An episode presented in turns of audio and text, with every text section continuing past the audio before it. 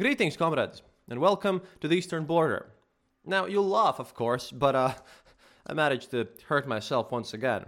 That was because didn't sleep didn't sleep for so many hours that was a bit insane. Managed to somehow I don't know squeeze my back or something. It hurts a lot. I can only live with uh, with painkillers currently. In the end, it was all for basically nothing since the communications from the Russian side when they're actually going on an assault are unreliable and weird, and I just ended up calling my friends anyways, and it's a mess. But in general, I have um, I have some news for you today, of course, and not only about Ukraine. Today, I have two interesting news from Uzbekistan and Kazakhstan, because you know, you see, stans were also a part of the whole Soviet bloc, and they concern um, some things that could be relevant very recently, and. Uh, show some interesting aspects of this whole war. But let's start with what's happening on the front lines. And here I'm using Igor Girkin after some time, and he also gives some, you know, advice on, on the future, at least how he thinks so. But this comes from um, the whole whole situation because, well, he turns out, after everything's checked, still the most reliable source. On the Kupiansk and Krasnolymansk directions, uh, that's the city of Liman, he calls it Krasnolyman, only battles of local importance and artillery skirmishes. After minor tactical advances by Russian troops, the front has been unfortunately stabilized again. The battles go on for individual field positions by the forces of company level units. Bakhmut is the only area where Russian troops are relatively successful. In the course of mutual grinding, the, the CVK Wagner, private warfare company Wagner, apparently established a complete control over the village of Krasnaya Gora, which is the northwestern region of Bakhmut. This fact was completely hidden and painted over by, um, by the Russian media, which also did not mention Wagner Group at all. Which is kind of, you know, reasonable since in their latest February um, instructions, it was blatantly told for the whole Russian state media not to focus on Wagner Group, just ignore them as much as possible, because, you know, Prigozhin's been a bit more active. Oh, and apparently they recently sort of did another execution with a sledgehammer. But the problem is that um, it seems to be faked this time because the whole event of this was weird. So if someone's telling, I, I think this was meant for more like internal consumption. So I'm not really covering that because it looks super fake to me, unlike the previous time. Just, just so you know, it, it, I think this was nice, a nice little PR move, like let's shock everyone again or something. But I don't think it's very important. At any rate, fights continue between the settlements. Stupochke and Krasnoye southwest of the city and on the outskirts of the urban type settlement Chasov Yar.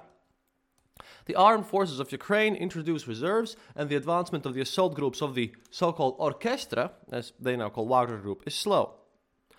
Russian troops will storm Bakhmut, and the Ukrainians will cling to it all the more stubbornly since the Russian Federation Ministry of Defense desperately needs at least some result by the glorious anniversary of the start of the special military operation, and the Ukrainians for the same reasons. They need to make sure that there is a lack of result in the Russian armed forces.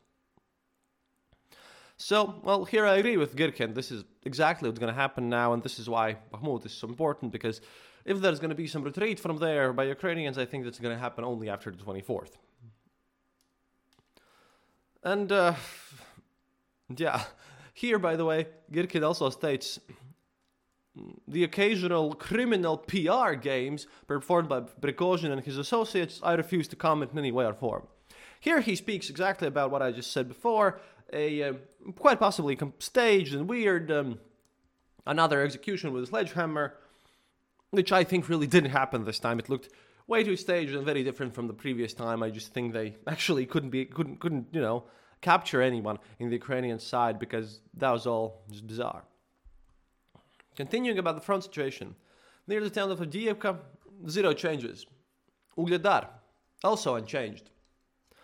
Having bled all the formations and units sent to storm the city, General Muradov, famous for his outstanding abilities of theft back in peacetime, and even more famous during the continuous year long destruction of his troops in the current war, apparently continues to hope that the meat grinder, here with Russian side, uh, here, and uh, this is Girkin's words. here with the with uh, here with with our guys, that's the Russians, almost one-sided. The Ukrainians suffer many times less losses. Well, he hopes this will finally provide some result. At least, you know, maybe a medal, maybe even a promotion. There is no progress. The situation is difficult for Russian units since the positions they have occupied are extremely unfavorable for holding them, but it is forbidden to retreat from them and it is impossible to move forward. On the other fronts, in general, no charges. Artillery skirmishes, etc. And here he also comments on, um, on the whole United States situation. Regarding the urgent recall of citizens of the United States and France, and others from the Russian Federation and Belarus, there may be a lot of speculation, but it can be said unequivocally whether this action it can't be said unequivocally whether this action is a consequence of intelligence information about an imminent offensive from the territory of the Republic of Belarus, or is this another PR campaign? So, you know, that's the situation. Later on, he also mentions that uh, it's practically impossible right now to, to even talk about any assaults from the, from the Belarusian side unless they happen like literally in the next few days, then they probably won't happen because then the Rasputitsa will happen once again. So we are stuck back again where, you know, Russians have gained one village and a ton of internal problems because of that village, as that was captured by uh, by troops. And this village, uh, I googled this time. It, it, uh, it, it's a great success for the Russian side. The village has about 15 people living in it at this point, and not three, but about you know 15 houses or so. It's it's like two Khrushchevkas in the store and, and something like that. So um, glorious success, which brings with it more internal struggles, and in general, other areas, some districts of Bakhmut, which used to be a city. It's kind of like you know, it used to be Mariupol back then. And um, and yeah, not much else. Uh, a squad of of uh, elite stormtroopers uh, that the Russians had died in Ugledar and that caused a bit of a riot since since when Putin was asked what happened with them, he responded in the style of um, of the year 2000. You see, when he when he was back then asked by an American talk show host, uh, I don't remember his name, what happened with um, the Kursk submarine, he stated, "Well, она утонула," which means, well, it sank, with a smile on his face, very sarcastic, you know. Right now, right now, he was finally asked and poked and forced to respond to the question of, well, what happened to our elite unit, you know, of elite troops? And he, in the same way, just responded, well, they're in heaven now, and smiled. Of course, you know, his, this man is utterly incapable of any strategical analysis, or, you know, his eyes visors are nothing but yes men, and, and therefore are there are still some people who think that his, um, his opinions must, should, must be somehow, you know, upkept and that he'll, you know, agree to something much smarter people than he or I, like Mikhail Khodorkovsky, still, you know, says opinions that I agree with that uh, Putin can't Putin can't afford to lose this war, and he can't win this war, so he'll just continue fighting it until the end of his reign, which is going to happen well, until he dies. Hopefully, that's going to happen in the next year. Worst case scenario, we're talking about 10 years here, but I don't think anyone else will allow it to go for so long. If Putin even signs some sort of a peace deal, that'll be perceived as a loss by his ultra nationalists, and that's the main thing that the people in um, the outside world don't see. Which is when you know I've, i get a lot of questions because Putin can't can't afford to inside peace deal or anything. Putin just has to be defeated, put down. Otherwise, this will go on forever. There can be some sort of truce with him, maybe short time or something, but uh, no, no, no, in no possible way. Putin will, will basically sign a lasting thing, and he's incapable of victory in any way or form. However, like I mentioned, I have some interesting, unexpected news from the Stans. And these are these were important because, well, this kind of shows what corruption does uh, does to countries and uh, how authoritarianism isn't exactly good in everyday life.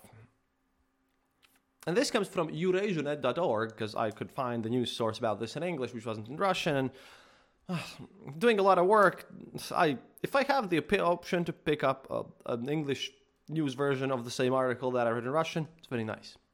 At any rate, Uzbekistan, Uzbekistan basically has managed to endure the coldest winter in the last century. Thing is, they had a nice little collapse of the energy system. Countless households, including in the capital Tashkent or the famous great historical city Samarkand, were left without electricity. Low pressure in the gas pipeline grid also had made it difficult for people to keep warm. Many places don't have gas. A lot of places also have, uh, you know, lack of water because that froze over. Because Uzbekistan is a warm place normally. It's down there, very, very much south, very continental, but it's not as cold there as it normally is. But it was a bit crazy. The cold front that descended from the north from around January 9th onward was the most severe in most people's living memory. The snow that carpeted the streets of Tashkent and other cities on that day quickly turned to sludge. The heavy participation eventually stopped, but the cold weather persisted and got worsened. By January 13th, the capital was seeing temperatures as low as minus 19.8 degrees Celsius. It's minus 20 at night and everything, and it's crazy. Businesses, school buildings, and hospitals alike found themselves periodically cut off from the power and gas grid. It's all crazy. Winter, winter holidays at schools in multiple regions in Uzbekistan have been extended through to January 23rd, pending an improvement in conditions. It's all a bit crazy. Gas stations basically had been uh, periodically forced to shut to, to, they have closed down. They don't they don't have gasoline because that's been used to to boil things. As the main resource of Uzbekistan is gas, well, they um they also have prohibited the use of those in cars because a lot of people, some of them also here, by the way, Eastern, in Eastern Europe, that was popular for a while. They have, you know, modified their cars to run on methane. That that no longer is, is allowed there. They are also now suspended all of their exports of natural gas anywhere to basically provide for their own citizens. This the thing is that you know something similar happened uh, here in Latvia like a month ago or something when we had a flood in one of the you know cities in, in the region that, that I used to come from, Latgale. And what happened was that apparently 10 years ago, the, the, the kind of the people living in that city had voted against the expansion of a dam that we have there because, you know, there's a huge river going through Latvia and it tends to flood. And then, you know, they voted against it because that would be, you know, expensive and noisy and uh, who needs that stuff? Nothing's ever going to happen. Well, it's, it happened this year. Same things happen in Uzbekistan. except it's there. There, it's countrywide. Apparently, um, apparently, gasification and, and, and you know traditional heating was offered by the state, but the citizens in their their whole apartment buildings, yeah, they had to organize the pipes themselves, and many didn't do it. They just you know get their own private gas heatings and whatnot, and um, yeah, now they don't have electricity because what do you know? Sudden cold winters. And the problem is Uzbekistan is quite friendly, well, at least used to be, with Russia. And in normal situations, they would probably go to Russia and ask for some help. But there are, the Uzbekistan government at this point, um, yeah, isn't doing it because, well, we all know where Putin's a bit busy right now. But again, this is this is what tends to happen these days, and not very known outside of this. Pretty pretty sad situation. And then again, moving to Kazakhstan, which is interesting because you know I got I, I got messages uh, last time about how China is also quite much connected to this whole conflict and this whole situation, and you know after last year because we thought you know uh, disrupting the protests in Kazakhstan would be the big story of the year, but uh, oh boy, turns out it wasn't, and um, turns out that they've been trying to become friendly with China. But that's a bit of a problem since uh, the Kazakh minority in China is quite oppressed. And here I quote again from, from Eurasianet, quote, an ethnic Kazakh journalist and cultural luminary from Xinjiang has been arrested by Chinese security forces, activists in close contact with her say. She had been seeking consular assistance to travel to Kazakhstan. The February 10th detention of, Jaran, of Janargul Jumatai, a re education camp survivor, creates a flesh sor- source of discomfort for Beijing's ally Kazakhstan which says little pub- publicly about the repression of ethnic kin next door. According to Rune Steenberg, a Danish researcher who cited a phone call with Jumatai's siblings in Ur- Urumqi, uh, sorry, the Kazakh language is a bit weird for me in the Baltics to pronounce, Jumatai was dragged out of her sister's home by security officials on February the 10th. Steenberg has been in direct contact with Jumatai since pressure on the 47 year old began to mount at the beginning of the year. He sent Eurasianet a transcript of a phone call that she had recorded in which an officer appeared to be checking on her location just hours before her arrest. Quote, I clearly tell you now, Officer, Officer Zhu, I don't want the local administrative committee to visit, visit, and I even less want the party committee and other authorities to come visit, Jumatai says in the exchange. So what do you want? Tell me. Let's solve the issue, the officer replies.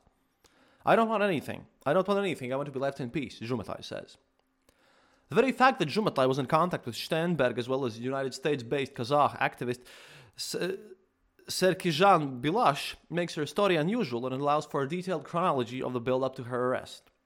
The communications of Xinjiang, minority residents with family in other countries are closely monitored by Chinese authorities and have repeatedly been used as pretext for arbitrary detentions, as was the case when Jumatai was first detained in September 2017.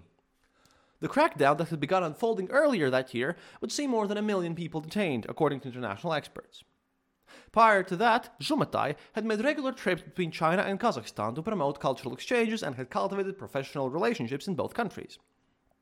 In May 2017, her company displayed more than 200 artworks and handicrafts at the 13th edition of the prestigious Shenzhen Cultural Fair, helping the Urumqi Pavilion win special recognition, Jumatai told Bilash. On a day to day basis, she produced popular Kazakh language programming for Chinese state controlled radio and television. In Kazakhstan, where she had a residency permit, she had in the past worked with the state backed broadcaster Kazakhstan since being freed from the camp in 2019, Jumatai remained under heavy surveillance and was unable to return to her former life. Last month, after authorities allegedly offered her a choice between jail and a period in a mental asylum, Jumatai went public with her desire to leave for Kazakhstan. You have no idea how much torture I, have endured. I beg the world to ha- help me, she told Bilash, leader of the, of the Xinjiang focused Atajurt Kazakh human rights organization, during a phone call that Bilash recorded and posted on YouTube. According to Steenberg, Jumatai had already been in contact with Kazakh diplomats and was trying to obtain documents with the help of relatives to enter Kazakhstan. Bilash, a firebrand campaigner who is persona non grata in both China and Kazakhstan, is now accusing a Kazakh diplomat in Urumqi of helping facilitate Jumatai's arrest. Having tentatively raised the issue of Xinjiang and the problems of ethnic Kazakhs with China in the first years of the crackdown, Kazakhstan's government no longer passes public comment on the region. This is a long term source of frustration for Almaty based relatives of ethnic Kazakh Chinese citizens swept up in the purges, whose picket outside of Beijing's consulate in Kazakhstan's largest city is now two years old. And this kind of makes sense because, you know, Kazakhstan is huge on the map, but it's not a very rich country. People, you know, still, uh, still it's so vast that I, but I really want to go there. But that's the place where, in the early the early protests last year, just before the war in Ukraine started, you could see youngsters just riding around on their horses, doing protests like you know in true Genghis Khan style. And those kids can ride their horses better than anyone in Europe, because that's the best way how to how to move over there. What are you gonna do? Ride a bicycle in places with like lack of good roads, or or or drive like a car? Well, you can drive a car but it's ghastly. Horse there is actually way more practical for everyday use, and they still do it. Kazakhstan, well, of course, there's big cities and everything, but most of the country's steppe, and their economy is very reliant on its neighbors, and it borders both China and, well, Russia. And seeing how the relationships with Russia has has deteriorated, as you know, they uh, support, they don't exactly directly support the sanctions, but they're very friendly to the EU, and they, they don't support the whole annexation, they don't support the military operation, as we saw early in the war and last year's April when the Kazakhstan president actually visited the whole economic forum and Russia made Putin look very bad. So what do they have to do? Like, well, they're far from Europe, although technically part of Kazakhstan kind of counts as in Europe, but that's by geographical sense. But they're a Central Asian country. And they have to be friendly with China. And of course, if they um, start poking around about how the Chinese government is not exactly being very kind and nice to the Kazakhs, you know, then they'll be left alone, and that could cause for internal issues and protests once again, as the last ones were caused by gas prices increasing. Real pity for the Kazakhs who are living in China, of course, which has its own, you know, problems as we can see torture in concentration camps, but um, sadly, in the realpolitik of things, Kazakhstan seems to be one of those countries with no real, actually very optimistic thing to do. Since, well, you know, the United States can't really help everyone all the time. And nor can EU. Bit of a sad situation, but hey, that is why we need to finish up this war with Putin faster so that Russia maybe can, in my opinion, split apart and some of those sections will be nicely able to work with Kazakhstan better. And that's it for today. Have a great um, evening, Valentine's Day, or whether or not you celebrate it, guys. Thank you for, for listening to the show. Um, if you want to become our patron and support the show, please visit patreon.com slash eastern border. Or you can go to theeasternborder.lv and, you know, listen all to all the episodes there without ads. Or you can also just click the donate button there and, you know, support us with a one-time payment as we are slowly preparing for another trip to, to Ukraine. I have finally acquired new people that I can maybe start to build contacts with and organize interviews, which is just great. And I can also probably go to the doctor's place and, you know, I, I don't I don't want to use the Oxycontin painkiller. I have a, a much milder one, but I need to figure out what to do with my back. At any rate, uh, also find me on Mastodon. I'm in the Toot community, uh, Eastern Border. Just type in Eastern Border Mastodon, you'll find me because um, my Twitter appeal came back, and um, Twitter hates my guts and will not not uh, get me back there. So sadly, I'm out of that. I do have a Facebook page, like it's facebook.com slash the Eastern Border. I don't post news there, but I post episodes there. But yeah, uh, Toot community in Mastodon is what I'm at now. Of course, most of you won't come, but hey, those of you who want to read daily snippets of how everything's going and how I'm producing all the situation, well, you can, you know, join up there. До свидания, товарищи. And remember, happiness is mandatory.